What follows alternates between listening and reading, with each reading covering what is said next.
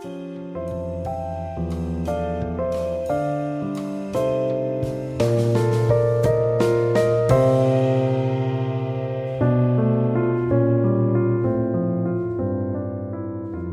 家好，欢迎来到读书室。现在是日本时间十一点，我是东京管理员的毛毛。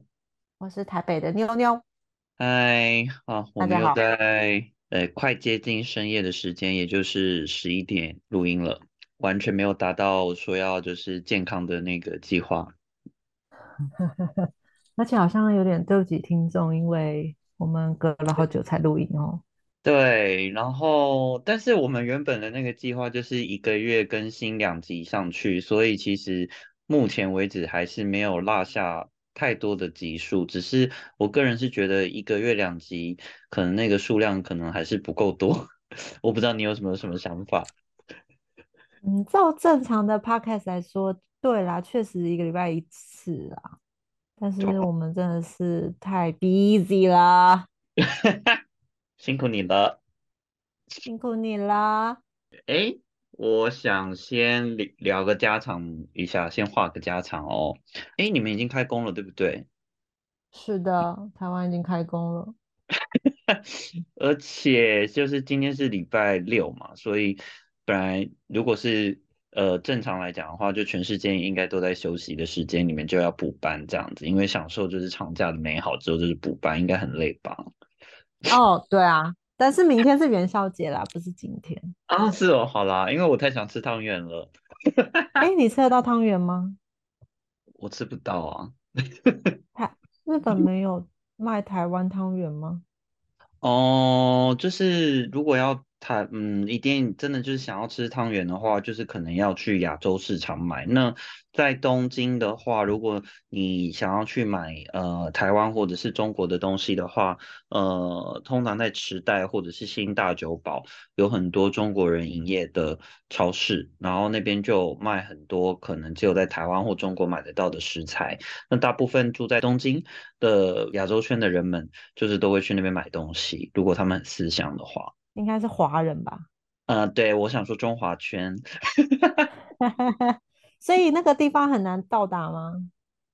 呃，我不知道大家有没有知道山手线这个在日本，呃，应该说在东京非常有名的呃铁路，它的因为其实东京就是大环概状线。哦，对对对，环状线，它是就是在那个国营，因为其实日本有点小小的复杂，它铁道非常多，可是基本上还有分国营跟民营。它在国营铁道里面算是非常著名的一个大型的圆环的路线，所以通常的话，我刚刚讲的那两个站啊，就是都是在这那个圆环线上面，所以其实如果你没有住非常远的话，你是可以就是很容易把这些食材入手的。对啊，因为在环状线不是就算很方便嘛。对，不过有一个东西就是要去思考，就是因为它就是变成是一种舶来品，所以 那个价位就是会比你原本在台湾买还高个 maybe 零点二五倍吗？对啊，啊，对啊。等一下，所以你说的那两个站，华人会集中住在那边吗？我刚刚讲的两个站，一个是池袋，一个是新大久保。那池袋的话，其实很久以前就是呃非常多的中国人都住在池袋，然后想当然尔就是在那边就会开非常多呃中国系列的超市，就是餐厅这样子。对，那新大久保的话，其实以前被日本人称为是韩国街，因为很多韩国人都住在那边嘛，然后还有就是开了很多韩国，就是因为这样开了很多韩国的商店嘛。可是现在已经有些变化了，就变化是变成是说，嗯、不只有韩国人的东西，就中国人还有越南人，就是其实都在那边开蛮多店的，对。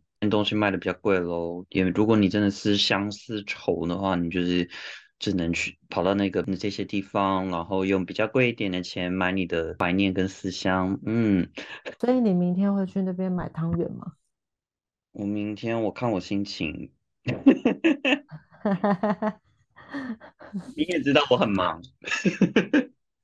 好哦，那终于要进入主题一下了。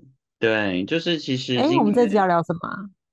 哦，我们今天就是要很很俗套的，就是人家都是不落俗套，但我们要很俗套的，就是聊，就是第一次去呃东京，就是也是来到日本所受到的比较冲击，或者是觉得诶怎么完全跟我想象中不一样的呃状况或者是状态还有事情这样子。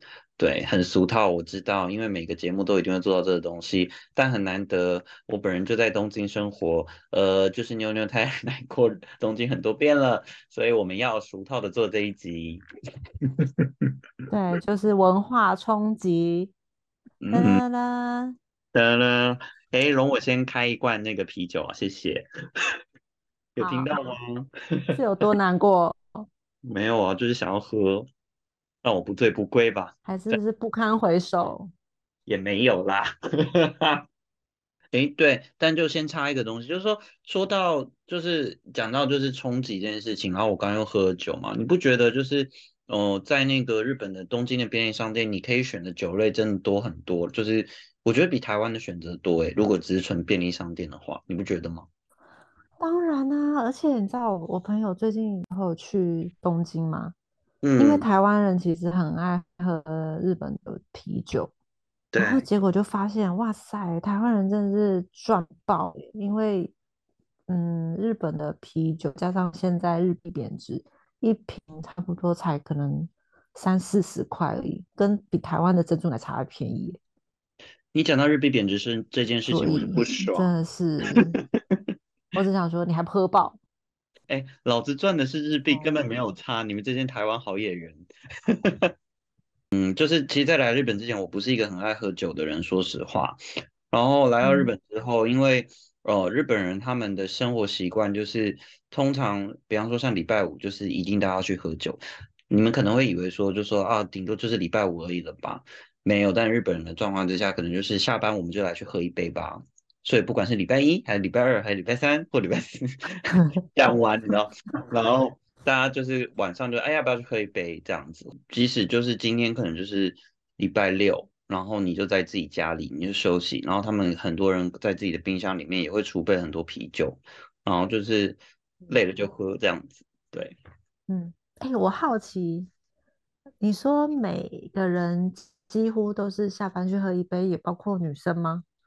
我有看过，就是女孩子，我看到的状况不是说都是女生跟女生，而且就是通常都是同事，女生跟男生都有的那种状况。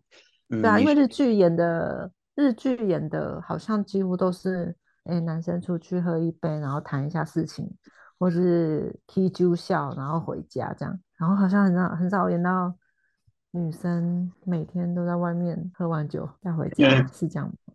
不能说完全没有，但是呃，大家也可能就是单纯就是喝一杯像喝饮料的感觉，就是比方嗯说啊，今天我我吃个饭，然后第一杯先是来个啤酒的人比较多，然后当然就不会说一直继续点喝酒这样的，因为可能明后天还要上班嘛，对，但是可能对就会来个酒吧这样子，对，嗯。嗯，大家毕竟明天后天还要上班，会比较节制一点。可是像我昨天就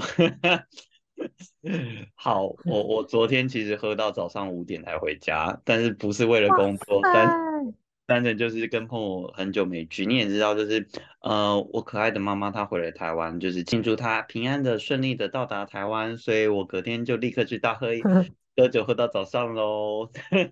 对，是庆祝妈不妈平安回家，是庆祝妈妈平安回家哦，不是因为开心。对，喝，到早上啊，哪有地铁啊？你就搭始发啊，始发就是第一班车回去啊。那有宿醉吗？哦，没有哎，你知道，就是我为了不宿醉，所以我就是在喝酒之前会喝解酒液。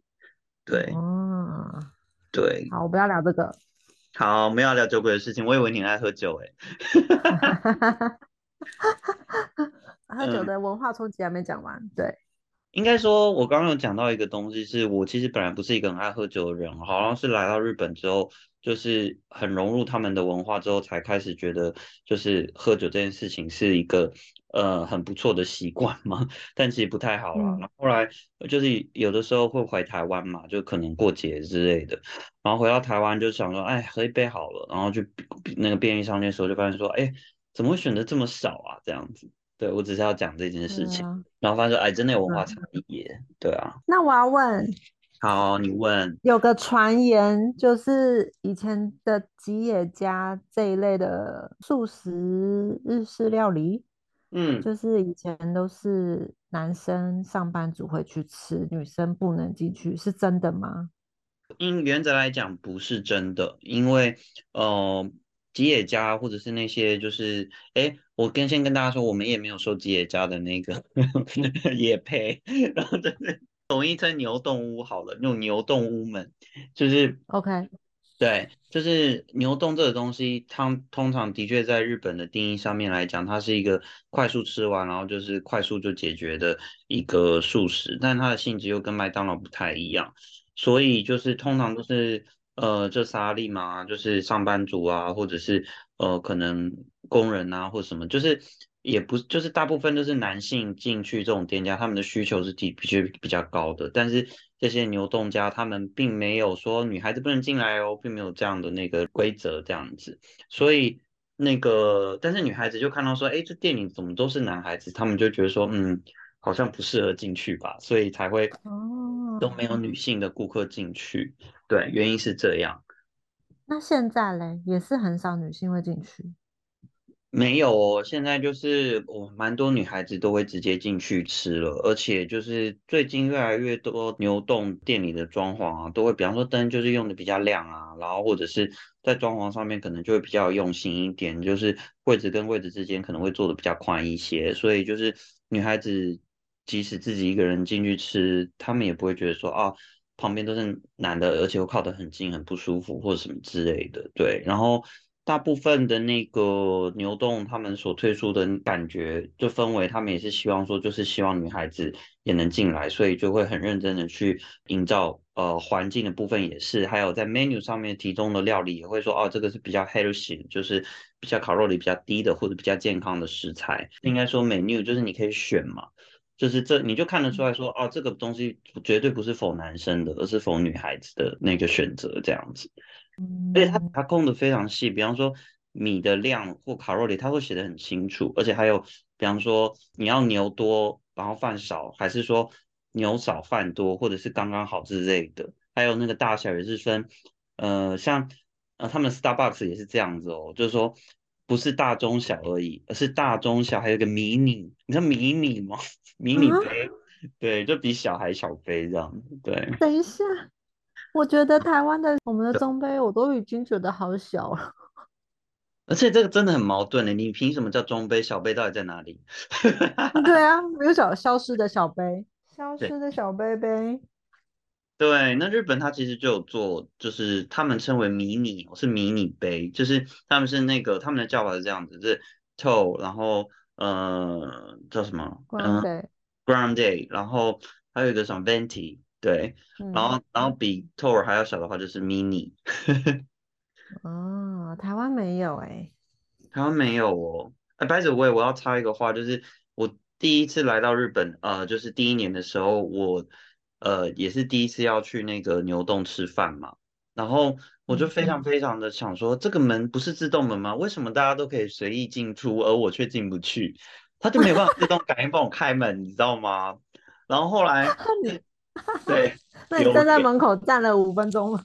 没有，我还是比较聪明，我就是先就是哎，好像进不去，那我先假装我是路过，然后就看有人进去，我再跟着进进进去好了，这样子。对，偷偷，而且又很自然的演技，对，然后我就很紧张嘛，我想说，哎，好好好，不容易混进来，然后，然后，然后，然后就坐下来要吃嘛，然后吃的时候想说，那我一定要掌握好时机，看有谁要离开的时候，我再跟他一起就从后面在一起离开这样子，对，然后后来发现说，就是那个门呐，它的那个，呃，因为他不想要就是浪费不需要的电源值，比方说有人经过就直接开门，对，就电动门的话，不是通常都有人经过就自动就会开吗？那因为他们的那个店家是开在呃街道上嘛，很多人来来往往的，那自动门自动一直开合的话，就非常浪费嘛电。对，所以那通常我们以为是说，就是不是都会有一个按说你按这里就会开这样子嘛？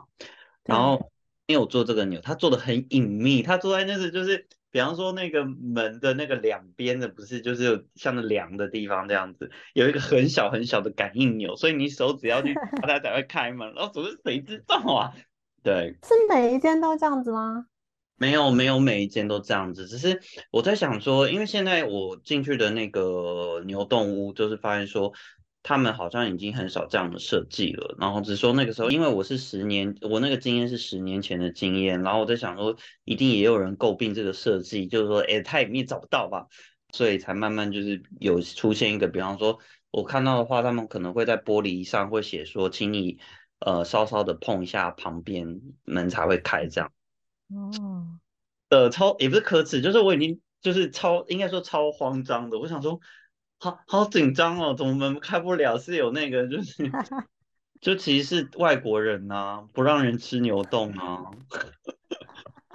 所以其实有很多外国人就傻傻地站在门口，可能站了很久，然后都不会开门。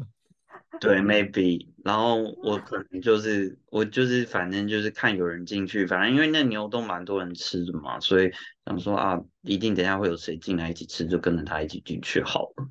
对，哇，这真的是一个小小的文化冲击诶！因为日本人就是所有的设计都可能有一些东西都很小，不会让你看到，很低调这样子，对不对？嗯嗯嗯嗯嗯还有一个文化冲击，我想问你，就是每一次我跟你讲电话的时候，嗯，然后你假设要进到地铁，都会让我非常生气，你可不可以讲一下为什么？好，那因为大家都知道说，我不知道，就是有有比较常来日本人可能会发现一件事情，就是说，呃，其实日本的地铁它其实没有明文规定说你上了电车上面就不能说话，不能说讲电话这样子。对，它没有任何一个地铁上会有贴标签说你不能讲话。它没有，他没有对，但是他可能会贴说，你如果要听音乐的话，不要开太大声，会影响到别人。对，因为有些人是用用那个耳机是大型的，就是全罩式的，可是他声音开很大声的话，还是听得到他在听什么 样子。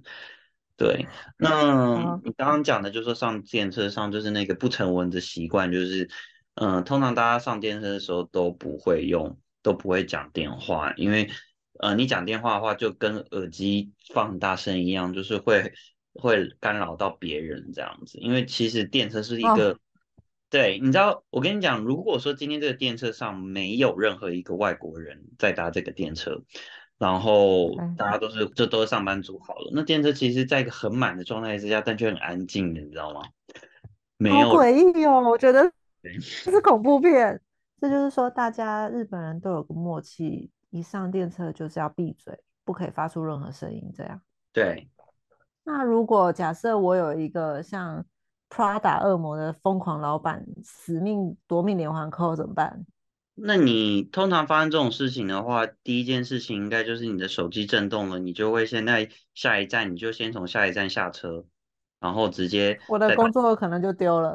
没有啊，你看你的电话啊，但是你就回打回去啊，因为下一站也不用隔很久啊，这样子啊，或者是你传讯息，先传给那个米兰达说，不好意思，我现在在电车上面，我一下电车就会立刻联系你，或者是呃，你愿意就是发讯息给我吗？如果你不愿意，没关系，我大概再过几分钟就会到下一站，我立刻回复给你这样子。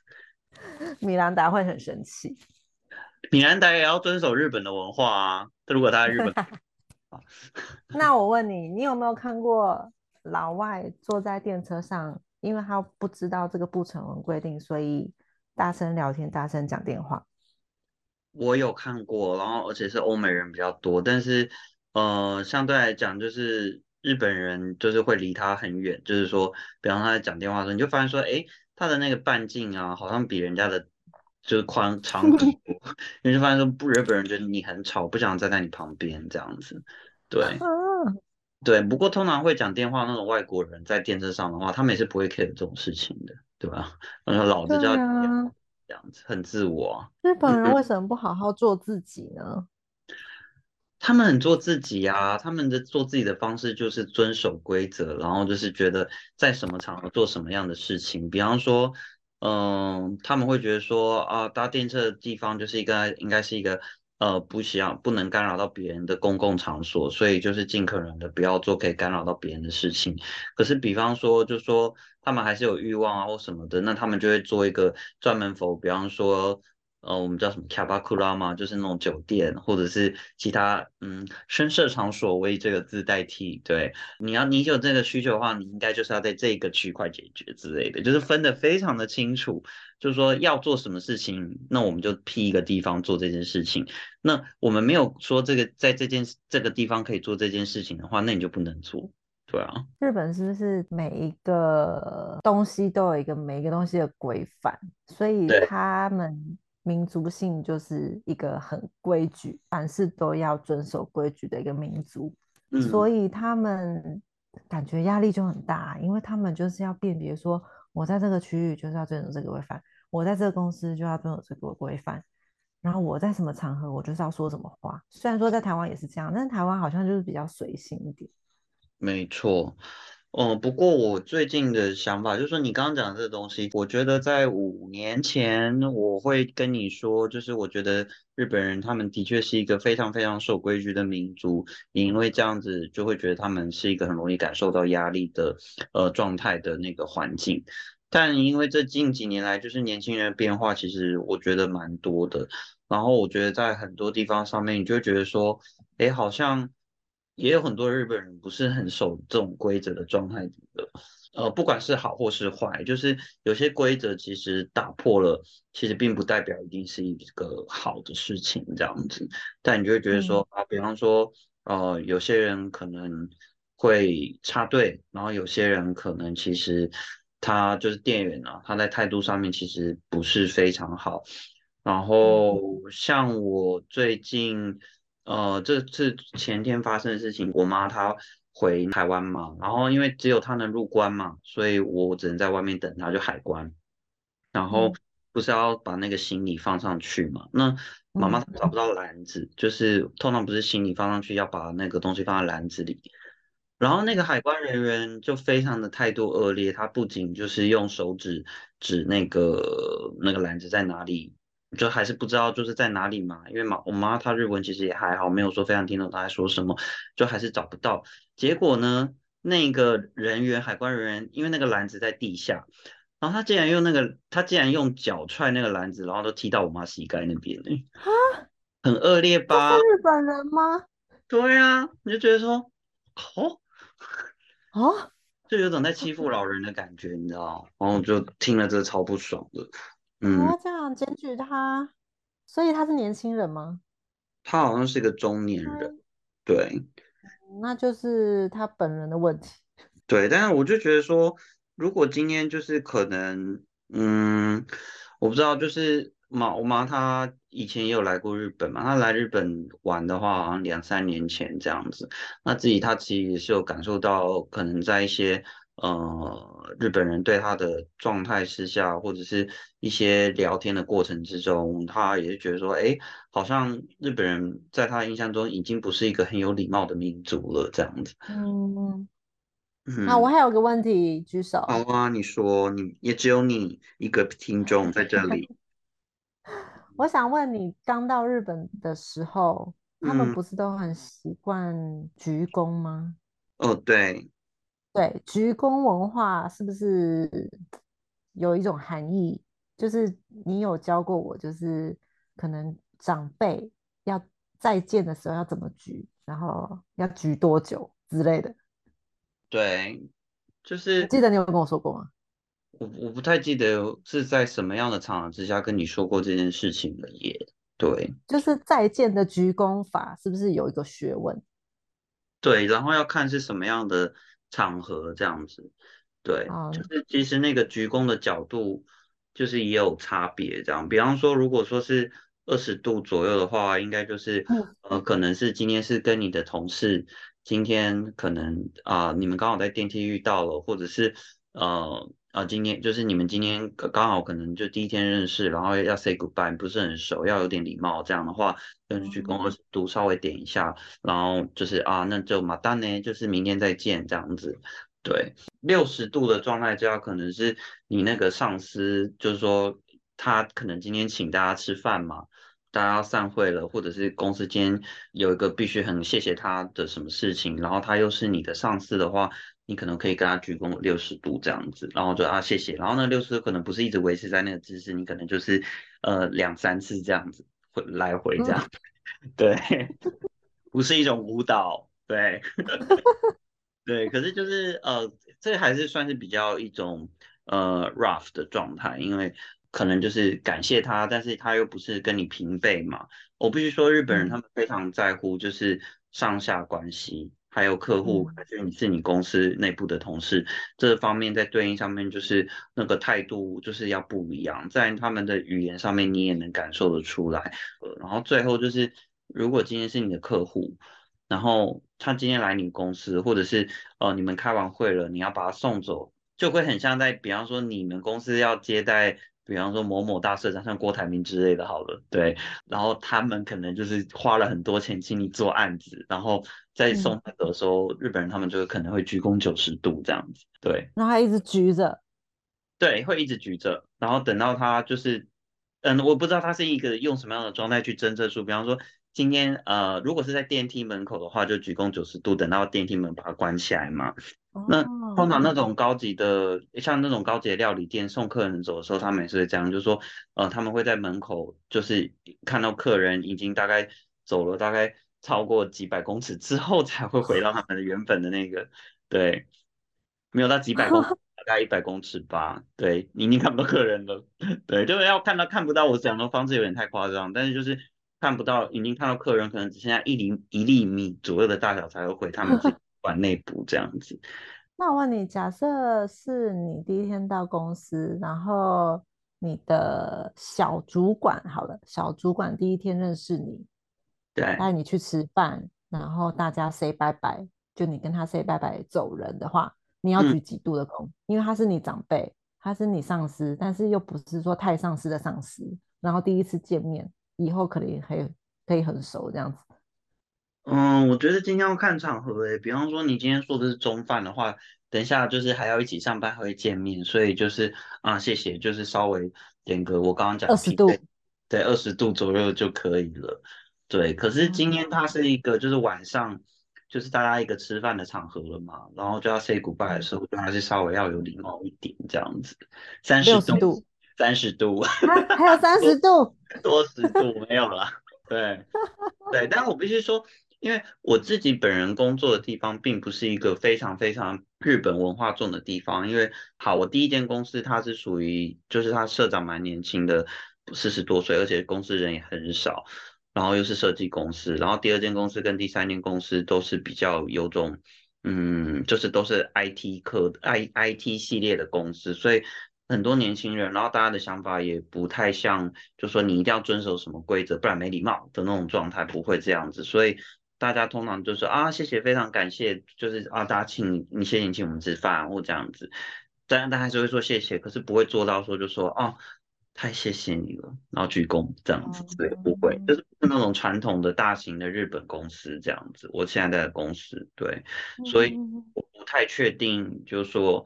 呃，还有没有公司会这样子？嗯，那这个东西是你日本朋友告诉你的，还是你慢慢生活当中观察到的？哦，我生活当中有观察到，然后刚刚讲的就是，比方说客户送客户走这件事情，其实我在第一间公司有做过，因为我们第一间公司是制作公司，所以当就是有客户请我们就是要做什么案子的时候，在送走客户时，因为客户来我们公司嘛。那老板他就这样子做了，所以我们当然就是在旁边，就是跟着一起做，就谢谢谢谢客户来我们公司，然后愿意信任我们，把案子交给我们，金主金主。你有没有举错功过？就是比如说，你那时候知道他只是呃有点小平辈，然后你居然举了九十度的躬，因为刚去可能就是无法分辨。鞠躬举错倒是没有，但是就会发现说。好像自己在说话的那个状态之下，好像其实并不是，并不用这么低姿态之类的。因为是不是也有语言上的敬语的差别？对，因为哦，刚刚有讲到语言，就是有分阶级这个部分嘛。如果有学习日文的人，可能都会清楚说说日文的形态其实有分五种形态，就是呃。就是呃，比方说在文章上面用的形态，或者是在口语上面用的形态不一样。对，那在文章上面用的形态的话，就是它比较没有什么阶级上面的分别。可是，在那种就说，比方说要写公司 mail，或者是特别是你在口语上面要跟人家交谈的时候，在讲一件事情，比方说呃，谢谢你，然后然后还有就是，请你之后再怎么样怎么样来我们公司的时候，然后我会。做些什么什么，在讲这个简单的简单的两句话里面，光是如果你要看是要对谁讲，还有那个人的他的那个位阶，或者是你跟他的关系上面，其实就会有不同的用法，这样子。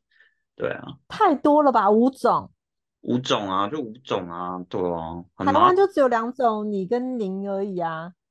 哦，不是三种吗？您跟你还有干这样。讨厌的客户真的还有林北，还有林尼亚啦，林尼亚可好了。那那美国英英文语系好像就就一种，哎，就 Mr. Mrs 吗？或者 Miss 或者是 Dear 吗？Dear。对啊，但是你敬语不是就是你呀，对不对？你你的主持啊，主持好像就是一种。他们的主持哦，他们还分蛮多种的耶，真的哎，这样说起来真的蛮多种的耶。对，对啊，你不是有分敬语的语词，或是长辈的主持这样子？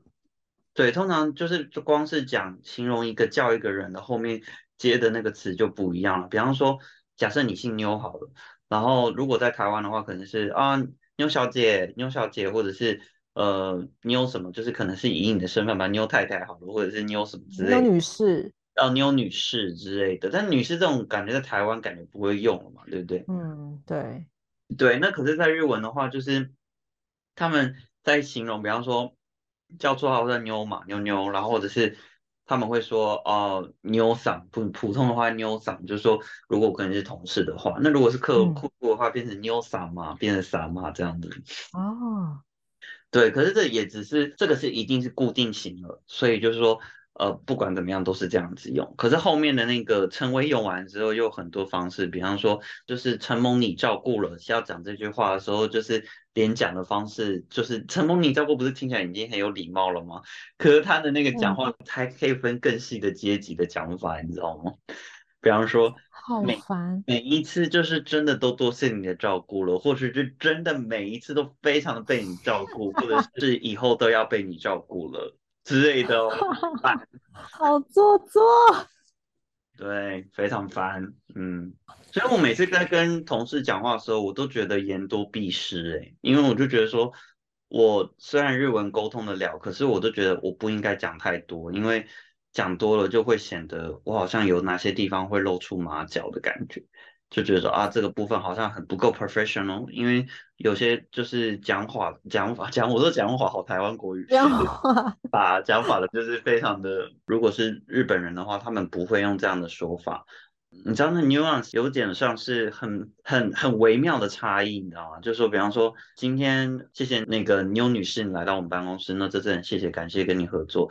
那我可能会变成妞姐，就是说那个那个讲法上，妞姐不是就感觉太熟了吗？可是妞姐其实一个也是一个尊称的感觉嘛，但可能就讲了，他后面其实是接一个很有礼貌的词，就变说哦，这个人可能日文还不够好，所以他在那个女那个这个场合之下，他好像没有用对正确的用法，所以我就很我会觉得说啊，那这样子我的日文的表达能力再好，但在这部分这样没有用好的话，他们还会觉得说。你可能可能日文还没有到非常好这样子，对啊。如果当然是跟普通平辈聊天的话，就不会这么烦恼了。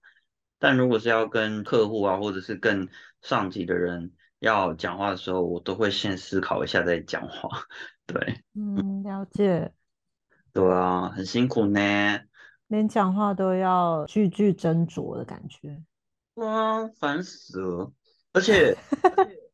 而且就是讲到酒这件事情，要回到酒这个东西了。可是，呃，就说你今天去跟那个呃公司的人吃饭，然后以你的位阶，还有以你的年资来讲，比方说谁负责叫菜，谁负责帮忙倒酒，这些东西，并没有一个人会主动跟你说应该是你做这件事情，而是你自己要意识到你该做这些事情，然后去做的。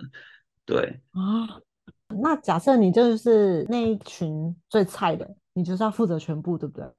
对，我就是因为，但通常日本人不会那么坏啦，就是说，比方说有些人他可能知道说你刚来，你可能还不理解，那那点菜这个部分，他可能就是可能就比方说，好，最高阶的人是呃 A 好了，然后总共有四个人，所以 A B C D，然后我就是 D，然后那 C 他可能就是第三 D 的嘛。所以他 C 就会想，但他 C 比我早一点来公司，他来公司久一些，他可能就是说啊，那个菜的部分啊，就是就是这样子，这样大家觉得怎么样？然后大家说好，让他就会负责去组织一下这样子，对。然后等到就是比方 A 他是很位阶位高权重的人嘛，然后那他那个他的酒来的话，或者是他可能是点日本酒的话，就需要有人帮忙倒嘛，或酒瓶的话。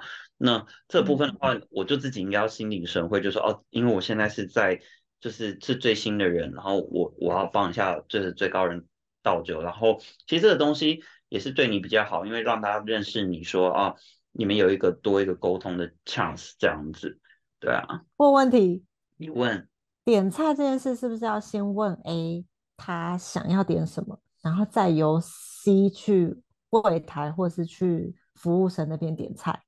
其实有两种做法，第一种做法就是组织这个场合的人一定不是 A 嘛，或者是 A 即使是组织的人，他在办这件事情的人也绝对不是他本人。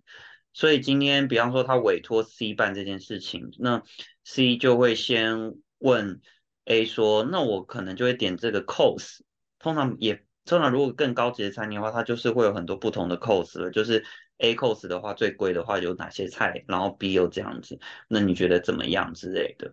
然后呢，A 如果觉得说好啊，那就 A COSE 啊，那他他就会主动就是帮大家去张罗这一切。那如果其实不是一个这么需要贵的餐厅的 COSE，就是要点什么菜之类的话，那 C 可能就会问一下 A 说，就说。呃，我我这个这个餐厅的话有这些菜，我觉得可以点这个跟点这个，您觉得怎么样？然后说哦，那没问题啊，那你剩下你自己安排好了。那他可能在订餐厅的时候，就可能连这些菜都已经先叫了，也不一定。对，那如果今天是当天到，就是说啊，这是一个很临时的餐会的话，那就到了餐厅之后，就是其实还是要看那个 A 的个性啊。那如果 A 的个性是一个。他很喜欢，就是当老大，他想要自己就说，哎，这间餐厅那个什么北京烤鸭好吃，大家一定要点哦，北京烤鸭这样子。那一个主菜他已经讲完了之后，那他可能就想说，反正老子就是要吃北京烤鸭嘛。然后那剩下一些菜，但不能只吃北京烤鸭啊，那这个要要配什么 副菜或什么之类的，那就是 C 可能可以问一下大家，可可能会问我就问 D，因为。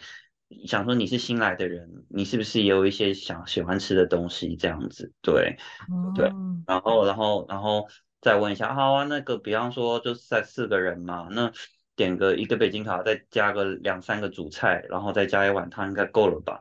然后两三个主菜的话，就问一下大家想要吃什么这样子，然后再问一下 A 怎么样？你觉得怎么样？然后 A 说啊很好啊，那你们自己决定好了，然后就就就可以，对，嗯。对，那你讲喝酒的部分，就是说点餐完这件事情一定要先点饮料，就是一定要先点酒，大家要先干杯完之后才能进行下一个行程，这样子是一个仪式感。对，等一下，一定第一口一定要是喝酒才能再吃东西。呃，应该说没有规定你一定要点酒，但是第一件事情一定要是要大家干杯，就是说，好，今天是一个什么样的目的聚会，然后就说，啊，欢迎 D 加入我们公司，然后啪啪啪，然后就干杯，然后就开始各自吃各自的，对，嗯，对，就是一定要先干杯啦，对，而且这个习俗其实也不只是用在工作场合，就是。你跟日本人朋友出去，他们也是会很习惯这样子，就是说今天大家好久不见，然后今天大家一起吃个饭，三个人、四个人或两个人，那一开始就是先点饮料，然后先点饮料之后先干个杯，然后才会开始进行就是说聊天的行程，这样那跟台湾有点不一样，因为台湾人都是先吃东西嘛，对不对？对啊，嗯，因为台湾人很饿啊。日本人也饿啊，那要先干杯一下人呐。嗯，这样，我要举手，举手。好，选你。那个日本餐厅有服务费吗？日本餐厅没有服务费，但我不确定非常非常高级的餐厅有没有。但是我的去过的餐厅里面，大部分都是没有收服务费的。即使你给他小费，他也不能收这样子。对。哦，但台湾有服务费。我知道啊，态度很差，还得还还得被收服务费，真的鸡巴。台湾人很有人情味啊。嗯，好，我这个可以再延伸一个东西，就是我回到台湾第一件感到受惊讶的事情，就是说，哎，哦，不要点个饮料好了。然后那个小姐可能她就觉得说，你到底要点什么？花很久的时间之类的，或者收人的钱之后还是很不开心的感觉，这样。我想说，哎，我是得罪。什么了吗？然后反正非常的非常的台湾感，就是他们都很有个性，所以他们不会在你面前演一个啊，你你要什么？那我点给，嗯，那那好，那请问你还要吸管吗？还要袋子吗？之类那种感觉，对，他们就老娘今天就是夏天，非常的热，你要点什么？赶快点，不要让我站在外面那么久，这种感觉。但是你知道，有的时候就是很贱啊，人就很贱，我想说。很，他不是说态度很差，可是这间店很好吃，或很好喝，然后去的时候就发现说，哎，他今天态度不错，就觉得有种受宠若惊的感觉。祝他新年好哦，这样可以多点多。对啊，新年快乐哦。因为讲文化冲击啊，那我要反问你，因为刚刚讲到上司啊、喝酒、吃饭这一块的文化冲击，其实那一段好像不是文化冲击，那段只是。对不对？职场上的 mega，或者是礼貌上的 mega，你文化冲击有没有一些糗事，或是你听到台湾人在日本生活的文化冲击的糗事？哎，我最近有发生一个很久、很久、很久的事情，但是这个很久很久的事情。我不太，我不太那个确定跟日本有没有关系，因为在台湾好像发生这件事情是蛮久的，只是日本人跟台湾人的对那个状态好像就是不太一样这样。对，因为是那个反应就不太一样，或许可以跟大家分享一下这样子。来啊，好，就是我跟我朋友约在一间泰国料理店吃饭，然后台台湾吗？不是在日本，在日本。然后我就是因为他先到了嘛，所以我就要。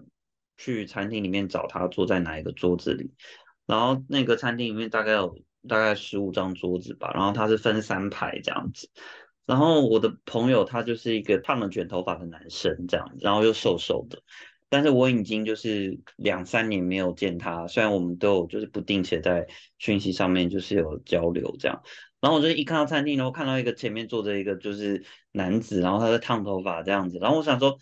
讲说啊，不好意思，我迟到了，因为我大概迟到的五分钟，哎，十分钟左右，对，就不好意思。然后那个人就非常的冷漠，他不理我。然后我想说你是在生气吗？然后我觉得因为他是台湾人嘛，所以我都用中文跟他交谈，我就说，哎，你已经点了吗？这样子，他是不理我。然后后来 他最后就是就是以一个非常很不舒服的脸看眼色看我，就说。嗯，我听不懂你在说什么，这样用日文讲。我说干，我认错人了。不是，这不是文化冲击啊。对，但这是一个小糗事，跟大家分享一下。哎呀，有没有别的文化冲击啊？而且重点是，我要补充，就是我最后跟我朋友讲这件事的时候，我朋友还很很认真的想要找一下那个人长什么样子。如果真的长得跟他差很多的话，我觉得他应该会怨恨我一辈子。与其说是很糗的事情，倒不如讲说是不太礼貌的事情好了。就是，呃，我我刚刚不是发出这样的声音吗？对不对？嗯嗯，这个这的声音，我们可能在台湾，比方说啊，踩到狗屎了，或者是就说，比方说啊，这个工作怎么这么不顺啊的那种感觉。对，你在台湾也没什么，可是在日本的话，你知道的意思就是说，是非常非常非常非常非常没有礼貌的一个行为，这样。对啊，真的哦。对，因为你这个折的感觉，就是说我他你你到那个不礼貌的程度，就是我看你鸟他妈是不爽，靠要为什么鸡掰事情会发生在我身上干这样，大概就这种感觉。对，那不礼貌。我们可以一个一个声音可以讲这么多话。对，但是那个不礼貌的程度就是到这个程度这样，所以大家有一次就听到我在办公室就的那，就大家都以非常惊讶的那个脸看着我。那你怎么回答？没有，我就先说，哎，怎么了吗？然后，然后，然后我的同事就说，你是不是很不开心？你怎么了？你是不是发生什么事情？对，然后我就说，嗯，没没有啊。然后他就说，那你为什么要？他们叫做西达乌鸡，西达是舌头的意思，乌鸡是打的意思。那乌鸡的，因为打就是有他们那个，比方说打击乐也会用打这个单字，所以就是震动，对，就是用舌头震动。是打乌鸡。对，是打乌鸡。然后我就被我的同事关怀了嘛。然后后来就想说没有啊。他说：“那可是你发出那个打舌头的声音。”我说：“打舌头的声音是因为就是我刚刚可能要做一个档案，然后那个档案就是怎么样做都做不好，所以觉得有点心烦，我就了一下。然后他说：‘哦，那这个其实就是会觉得说你是不是在生气这样子？’对，那可以用什么取代啊？你说取代你在生气吗？取代遮这个声音啊，因为台湾人很习惯啊。”比如说你踩到我的脚啊，放了一个屁很臭啊，或者啊外套穿错了，都可以遮啊。你说在日本吗？要取代遮吗？对，嗯嗯，应该是没有啦。就这个东西就是不能说，就是你你你可以你可以就是呃你可以叹气哦。我觉得大家日本人可能会用叹气的，就是这样这样子。对。但你不觉得叹气跟遮这两个程度上有差别？一个是很叹气，很消极，就啊把废气排出体内嘛。嗯，那但那遮就是一个很有比较有活力，你知道遮？哎，没有啊，你刚才很有很有活力的叹气，深呼吸。哎呦，叹气就就感觉是泄了气的气球，把怨气排出来。那遮就是遮完，好像还有下一步要做，你懂我意思吗？遮。我应该要要怎样怎样？遮你不应该踩我的脚。哦，我知道了，你可以用 shit，shit。嗯，shit 在在美国好像也是蛮严重的，但是日本可以接受就对了。就感觉很洋化啊，就想说哦，好，那 shit。另外加，就好好 shit 哦。原来如此，大家学会了吗？嗯，应该说大家要记住，如果你在你在路上走，或者是你可能发生什么不顺心的事情，然后然后你刚刚是在跟别人日本人交谈，他们会觉得你很没礼貌，嗯，或者是你是不是在对他生气？真的没有想过哎，哇，日本人好麻烦哦，那他们就很麻烦的民族啊。那我想要问。那个地铁上的醉汉这件事，你一刚到有没有觉得很恐怖？醉汉哦，我其实我我跟你讲，我觉得醉汉还好，就是说你可以闪他闪远远一选闪远一点就没你的事。我最很不喜欢的一件事情就是搭电车的时候，就是很挤的状态之下，你可以就发现说你前面那个站的欧基桑，或者是就是老的，或者是好比较年轻的中年大叔就算了。那个酒气跟烟味就是整个就交合在一起，就是比那个你吃了麻辣火锅还要抽十倍的味道，然后就在跟你贴身的距离前面或后面！而且我跟你讲，如果那个状态还是夏天，那就更想死了，因为大家都在流汗，很电车就早上尖峰的那种状态之下，就是你真的跟前胸贴后背，你知道吗？跟那个前面或后面的人，对啊。对，好，关于电车，我也有很多事情要问。末班车这件事，哦，你问，你有什么可以分享的？末班车这件事情，就是，嗯，比方就像我昨天，哎前，哎前天咯，对，这礼拜晚上我不是喝到早上嘛？那其实我的末班车应该是呃凌晨的十二点四十四分，所以呃如果我很要赶的话，就是说。呃，势必就是会跟早上你去上班的过程一样，就大家很挤，很挤，而且那个状态就是，就是因为有人就是喝的很疯嘛，然后你就发现说，日本人明明是一个很守法或者守礼貌的民族，但你就会在很多那个人要搭电的那个 home，就是呃等车的地方，就看到有人是蹲在那边，呃，我要死了，或者是已经就那个 很多旁边很多秽物的那种状态，这样，那想说到底怎么了？对，然后反正那个电车就会很臭，对。你有挤过最晚班次的电车吗？我有啊，我有啊，但其实最晚班的那个电车的话，我是觉得其实人还好，不会到非常挤，只是说会有很多很奇怪的人，然后他们都是一种就是我是醉汉，我很了不起的状态在坐那个电车，对，嗯。那台湾新闻常常分享的那种有电车长在门口把人家挤进去，这个是假的。哦，那个是早上巅峰时段，就是要去上班的时候，就比方说早。大家赶着上班嘛，因为不能迟到啊。那可日本人人这么多啊，能就是搭了电车的时间又就是那两个小时而已的话，那大家势必都会在同一班电车上面嘛，那就是一定会挤来挤去，然后就有人真的就是我不搭这班，我就是来不及站员就塞进去啊。对啊，的那个状态通常都是早上的电车，对，所以我其实有点觉得呃，COVID 的关系，所以。呃，有比较觉得幸运的地方，是因为有很多公司，因为就是真的强制你就是没有办法去上班了嘛，就大家在家里工作，在搭电车这件事情已经不是一个必须的条件之下，你就会发现说你的压力减轻很多，然后或者是你要去公司的时候，你真的必须得搭电车的时候，电车也没有像以前一样那么塞了这样子，这其实还要感谢一下，因为。在日本的呃，我不知道台湾以前是不是也是会觉得说去上班就是一定一下是要去公司啊。我说连设计业啦，对，嗯，但就说就说日本的话，就是你一定要来公司，而且你要表现出你有很大的就是对公司有帮助，或者是你很有上心上进心的话，就是要越早到公司越好，对，嗯，但现在。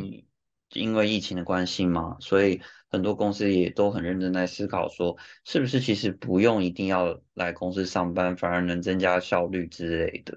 那我们必须要去公司上班的时候，我也会因为就是很多公司可能已经没有在要求一定要做这件事了，就电车上也比较不会那么挤，就觉得嗯，好像也不是完全都是坏事。嗯，没错。好哦，我还有很多电车的事情要问，我们就下一集再分享吧。真的，因为已经生活了快十一年了嘛，能分享的事情真的是太多太多了。因为我很难得我有这样的经验，那我相信很多人对日本也有很多的憧憬，特别是在东京这个地方。那今天就是主要是在讲一些我生活上的冲击的部分，还有就是可能在。交通上嘛，因为今天讲的大部分都跟电车有关，然后当然还有我们最喜欢的酒这个东西。耶，对，那我希望就是之后可以跟大家分享，就是关于在日本生活的别的部分，比方说职场啊，或者是呃休闲活动啊，或者是，但我发现我生活好像其实也蛮无聊的，不过还是可以跟大家分享一些有的没的啦。对，然后我觉得也可以。呃，反过来分享，就是说，因为在日本生活很久的关系，回到台湾之后，刚刚讲到就是冲击，就是店员的态度嘛。那其实还有一些别的地方的冲击，我觉得是也是呃越挖就可以再继续跟大家分享更多东西的。那这个东西不不确定会不会在下一集继续延伸，嗯，那可能就不定时的，哎，好像没有什么梗了，然后我再来分享一下，这样好了，你觉得呢？牛牛，好啊。对，那今天就讲到这件事情啊。今天好读，就是要跟大家分享一本日本人写的书。哎呦，不错哦。对，但他其实，在台湾他也有出版，呃，就他的书有翻成中文，然后在台湾也有出版。对，然后我今天要介绍那个他写的一本书，啊，这个作者叫做松浦弥太郎。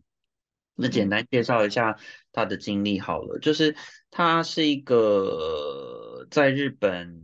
他之前有当过日本的一个叫很有名的杂志，叫做《Crash No t e c h o 这个《Crush No t e c h o 如果翻成中文的话，就是生活的手账。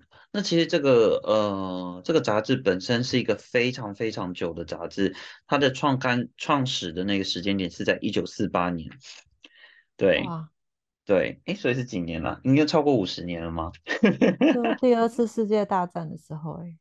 对啊，所以就是呃，当时其实日本人他们并没有一个所谓的在乎呃生活这件事情的呃文化在里面。那这本杂志算是帮大家开创了，你应该就是去更重视自己的生活的东西。所以它里面介绍的东西就是，比方说呃摆设啊，或者是家具啊，或者是广细到比方说化妆品这些东西。我在广的话，可能就讲到说呃你要怎么。去做料理，或者是你要怎么去，就是摆设自己的家里的东西，就是然后或者是一个比较精神上的东西也会讲这样子。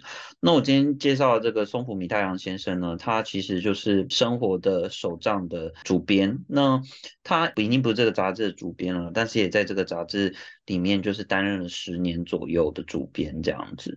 对，然后他其实有非常多的那个文学作品，然后文学作品的内容大部分都是跟介绍你要怎么去呃生活的部分是有关的，或者是在发生一些你可能不开心的事情的时候，你要怎么样去更正面思考，然后该怎么解决这样子。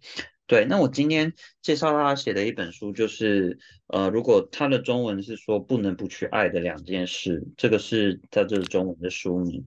然后如果翻成日文的话，就是愛さなくてはいけない二つのこと、不安と寂しさ。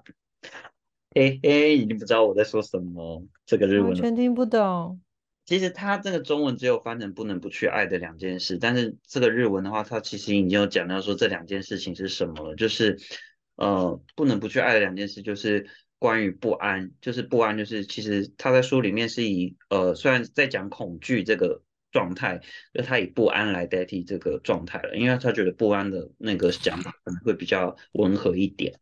然后傻逼西傻就是寂寞，所以就是说你应该要去要试着去爱你自己的这个部分，就是爱上呃要去好好的去珍惜你自己对于一些事情的恐惧，还有你对很多事情对自身觉得很寂寞这部分。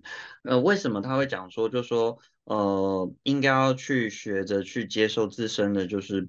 不安还有寂寞这两个东西，是因为我们身为人，就是在生活这件事情，我跟妞妞也是，就是已经生活成为人，这应该也是过了半辈子了吧？应该大家其实不用生活这么久，也知道说很多的状态之下，你都会觉得说。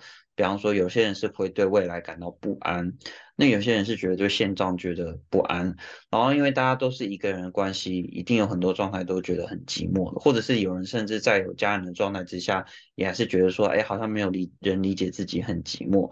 那他这书里面其实他分了四个章节啊，一个是去凝视那两件事，就是刚刚讲的不安跟寂寞，然后接下来是讲说要去怎么去接受。然后，然后第三章是在讲说去原谅，然后最后是去爱这样子。然后这四个的部分里面就会有更更细节的东西，比方说，我等下就是想要跟大家讲一下其中一个章节，比方说大家最最多的状态应该是给给对将来感到不安的你的这个章节。对我是想要分享这这其中一个。那它其实里面还有很多，比方说给害怕失败的你啊。或者是给我跟妞妞都有的那个给不愿意变老的你，OK，给讨厌自己的你这样子。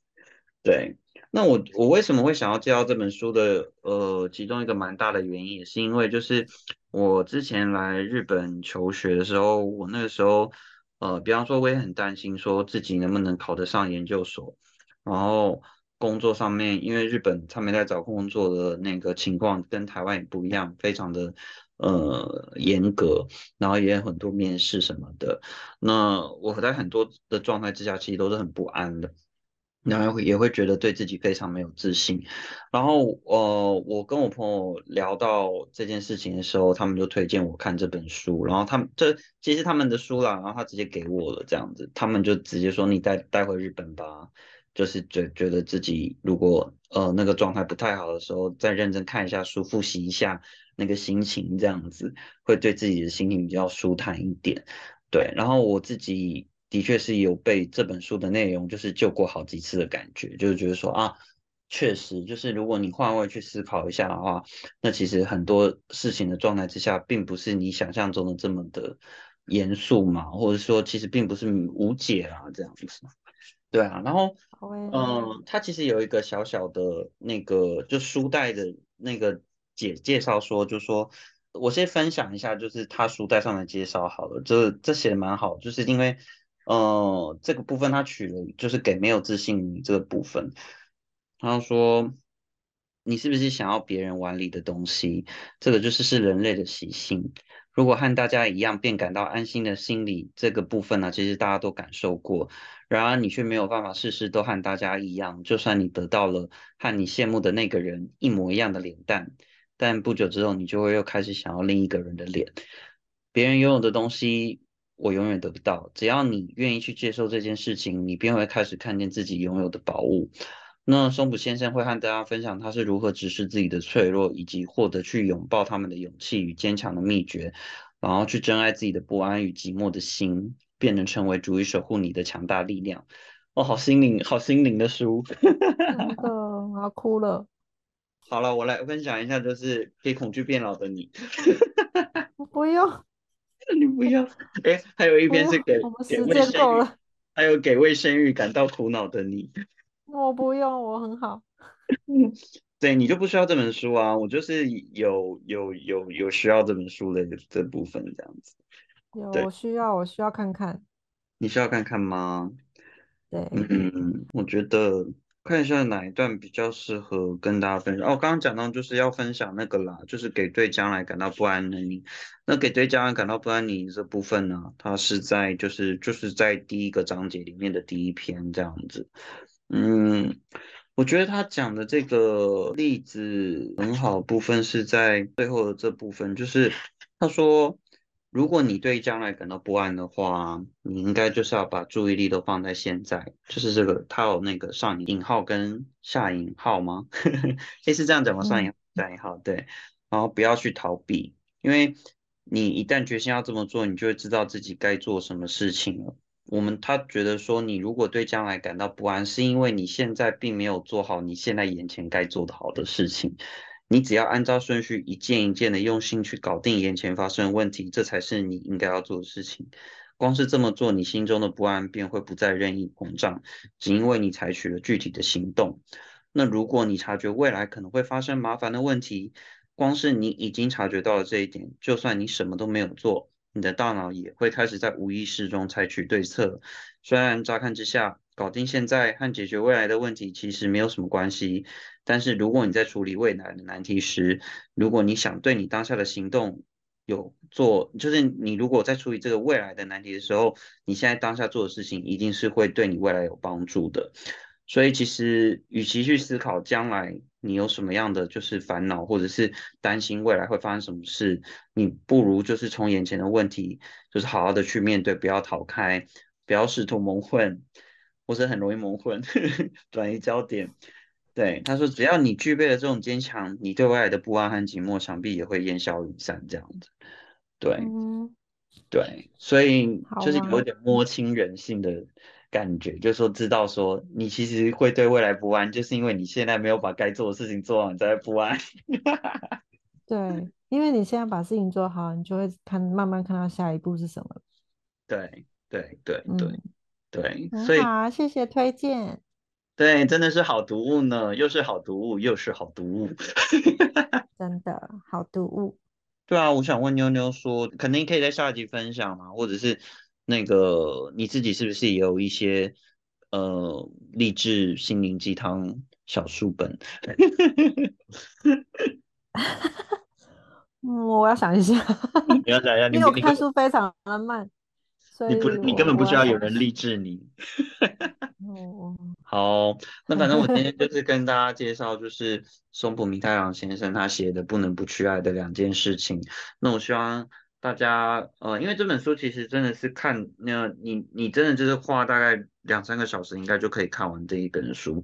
但它不是说就看完就结束的状态，就是当你觉得你的状态之下，好像在思考中，比方说刚好跟大家谈到，就是对将来感到不安啊，或者说，哎，好像好没有自信，为什么会这样子？当你一直在这种 minus 的情绪之下，其实是不太好的。你可以翻一下这些书，然后从从可以从这里面得到一些勇气，可以整理一下自己的思绪，才会比较去想想得起来说，哎，我到底是为了什么才会走到现在呢？如果中途就就废弃的话，是不太好这样子。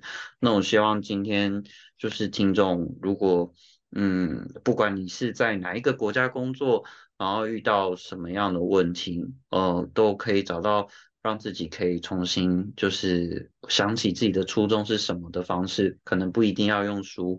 那我今天是推荐这本书给大家，谢谢哦。哇，我们的好读物难得出现一本书耶！我们好多元呢，不是吃吃喝喝的喽。好讨厌的，好讨厌的结论哦。超 级超级，还是有点营养的好吗？我们都很有，我们很有营养，好不好？牛那个店也是介绍，我觉得就是也不是说完全没营养吧。那个店的营养就是只是营养在我们的脂肪跟肚子啊。好哦，那你要运动吗？对了，好哟，那就跟大家说再见啦。要跟大家说再见。那跟大家说再见之前呢，就是还是要跟大家说，如果喜欢我们的节目，可以干嘛呢？让妞妞讲。给我们五颗星。要在哪里五颗星跟留言分享呢？嗯，Apple Podcast 跟 Spotify。谢谢大家。谢谢大家哦。那祝大家有一个愉快的早上、晚上或中午。拜拜。拜拜。